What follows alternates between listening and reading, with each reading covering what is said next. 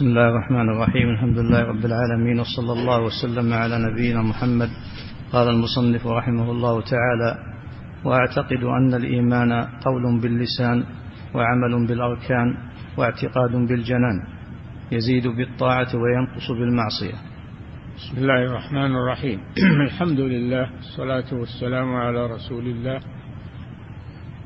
وعلى آله وأصحابه أجمعين.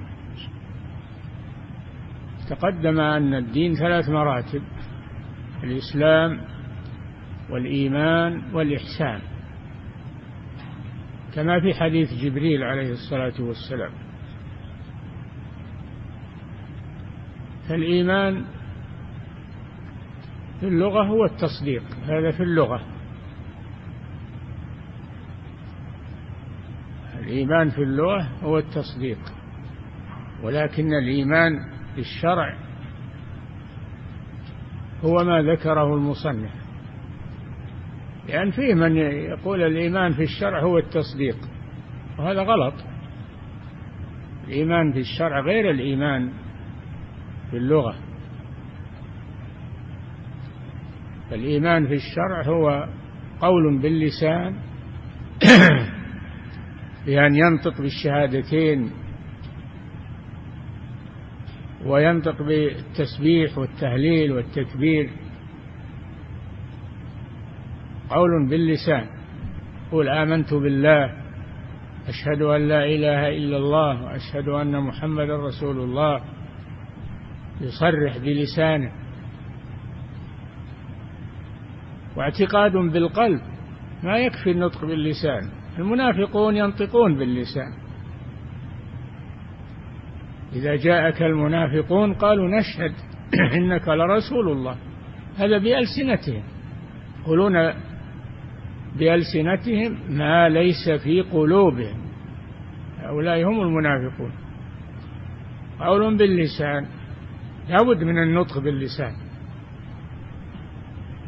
واعتقاد بالقلب. لأن يعني بقلبه ما ينطق به لسانه. وعمل بالجوارح يعني بالأعضاء الصلاة والجهاد ولا الجهاد في سبيل الله الصلاة هذا عمل بالجوارح وبالبدن. لا بد أن تجتمع هذه الثلاثة في الإيمان فلا يكفي النطق باللسان. لا يكفي النطق باللسان. بدون اعتقاد القلب هذا فعل المنافقين.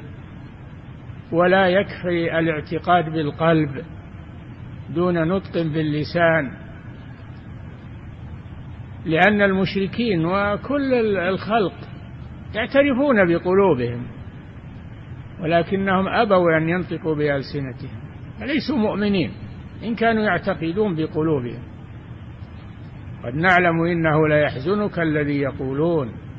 فإنهم لا يكذبونك. بقلوبهم معترفون. ولكن الظالمين بآيات الله يجحدون. لا يعترفون بهذا ولا ينطقون به. كل ما كل عاقل فهو يعرف بقلبه. يعرف بقلبه أنه لا يستحق العبادة إلا الله سبحانه ولكن لا ينطق بلسانه. ليس هذا هو الإيمان. اعتقاد بالقلب فقط ليس هو الإيمان. كذلك لا بد من العمل. مع كونه يعترف بلسانه وينطق وكونه ينطق بلسانه ويعترف بقلبه لا يكفي حتى يعمل بجوارحه. فيصوم ويصلي ويجاهد في سبيل الله ويعمل الأعمال التي أمر الله بها ورسوله. هذا هو الإيمان. قول باللسان واعتقاد بالقلب وعمل بالجوارح. لا بد أن تجتمع هذه الأمور وإلا لم يكن هذا إيمان. إيمان شرعي يعتد به. ويثاب فاعله. لا بد من هذه الأمور. اعتقاد بالقلب.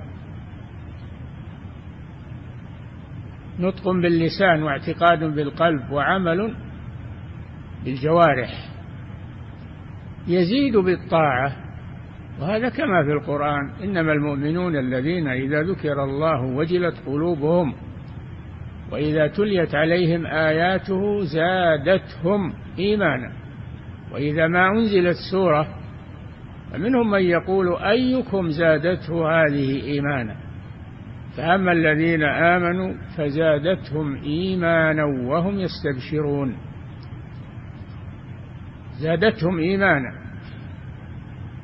فالإيمان يزيد بالطاعات. كل ما أطاع المسلم ربه زاد إيمانه. والمعاصي تنقص الإيمان. كل ما عصى نقص إيمانه.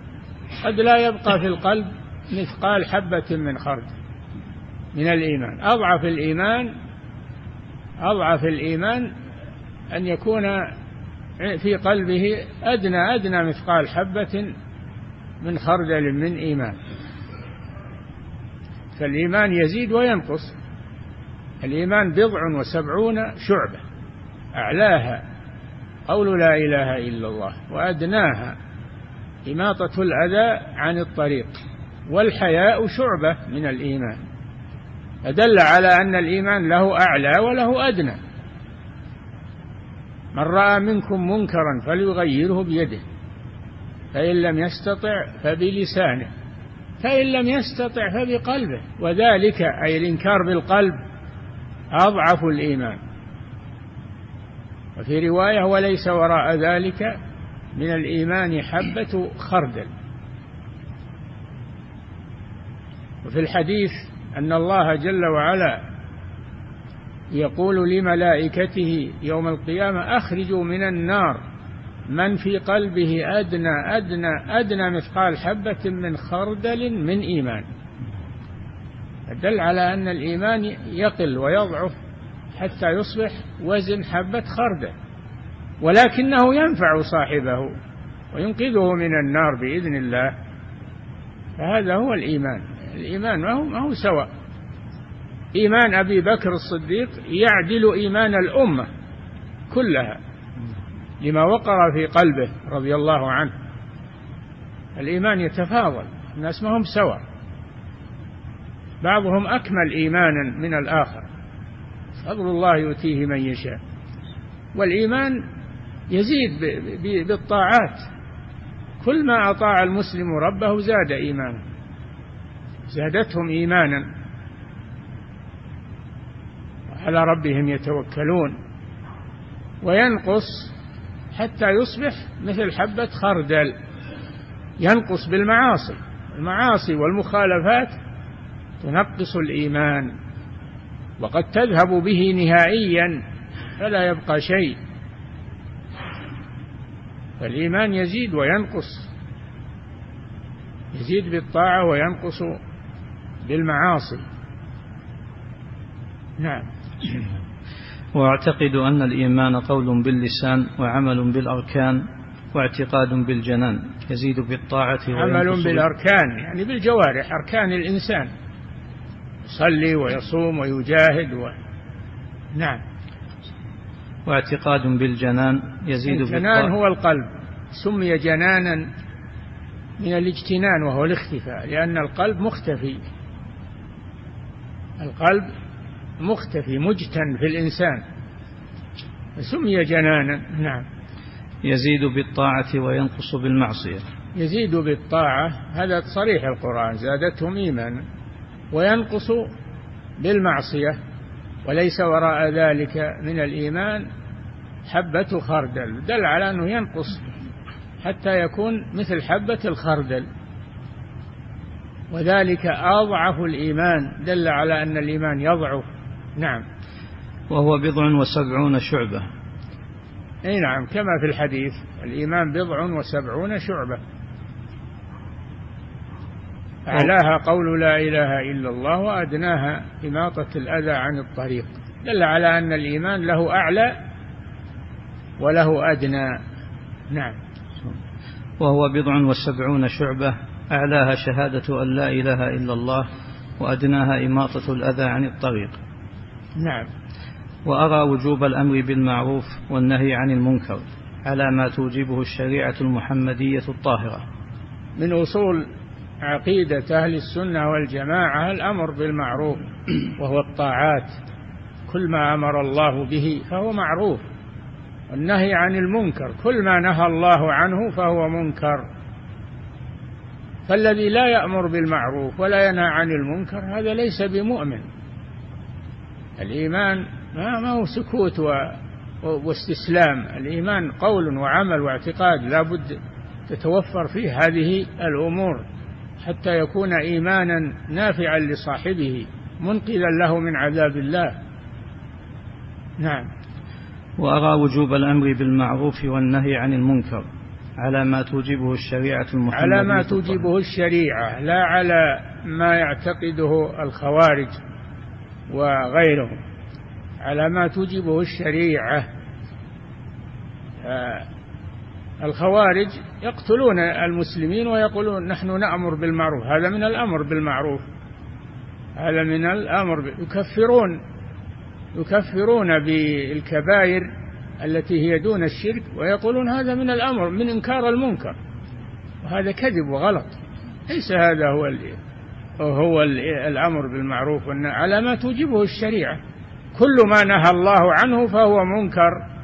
وكل ما أمر الله به فهو معروف وليس المعروف والمنكر بحسب ما يراه الإنسان ما ينكره يقول هذا منكر وما يعرفه يقول هذا مع لا حسب ما توجبه الشريعة. نعم. فهذه عقيدة وجيزة حررتها وأنا مشتغل البال لتطلعوا على ما عندي والله على ما نقول وكيل. هذا ختامها. يقول هذه عقيدة وجيزة لكنها مفيدة ومتضمنة لأصول اعتقاد أهل السنة والجماعة. حررها أي كتبها ليعلموا ما عنده رحمه الله لأنهم يتهمونه لما دعا إلى الله صاروا يتهمونه. كفر الناس له دين خامس له كذا له مذهب خامس يقولون له مذهب خامس زايد على الأربعة. وهذا كذب وافتراء وتشويه فهو على مذهب أهل السنة والجماعة. ما خرج عن مذهب أهل السنة والجماعة لكنه يأمر بالمعروف وينهى عن المنكر ويدعو إلى الله وهم ساكتون ولا يريدون الأمر بالمعروف ولا يريدون الدعوة إلى الله. فلذلك عادوه وإلا فهو على طريقة السلف الصالح ما زاد شيئا ولا نقص شيئا. نعم. ثم لا يخفى عليكم أنه بلغني أن رسالة سليمان بن سحيم قد وصلت إليكم وأنه قبلها وصدقها بعض بعض المنتمين سليمان بن سحيم هذا عدو للدعوة وهو في في معسال يسمونه مطوع معسال. لما ظهر الشيخ ودعا إلى الله أنكر ذلك وعاداه ووقف في وجهه ولكن الله خذله. وهذا غير عبد الله بن سحيم الذي في حرمه. هذا رجل طيب. عبد الله بن سحيم هذا طيب لكن سليمان هو الخبيث. نعم.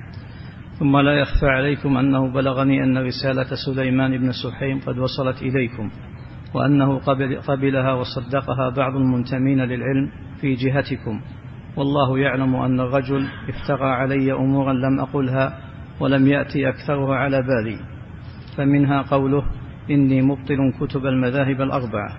يكفي, يكفي نقف عند هذا. الله, الله تعالى أعلم وصلى الله وسلم على نبينا محمد على آله وأصحابه أجمعين.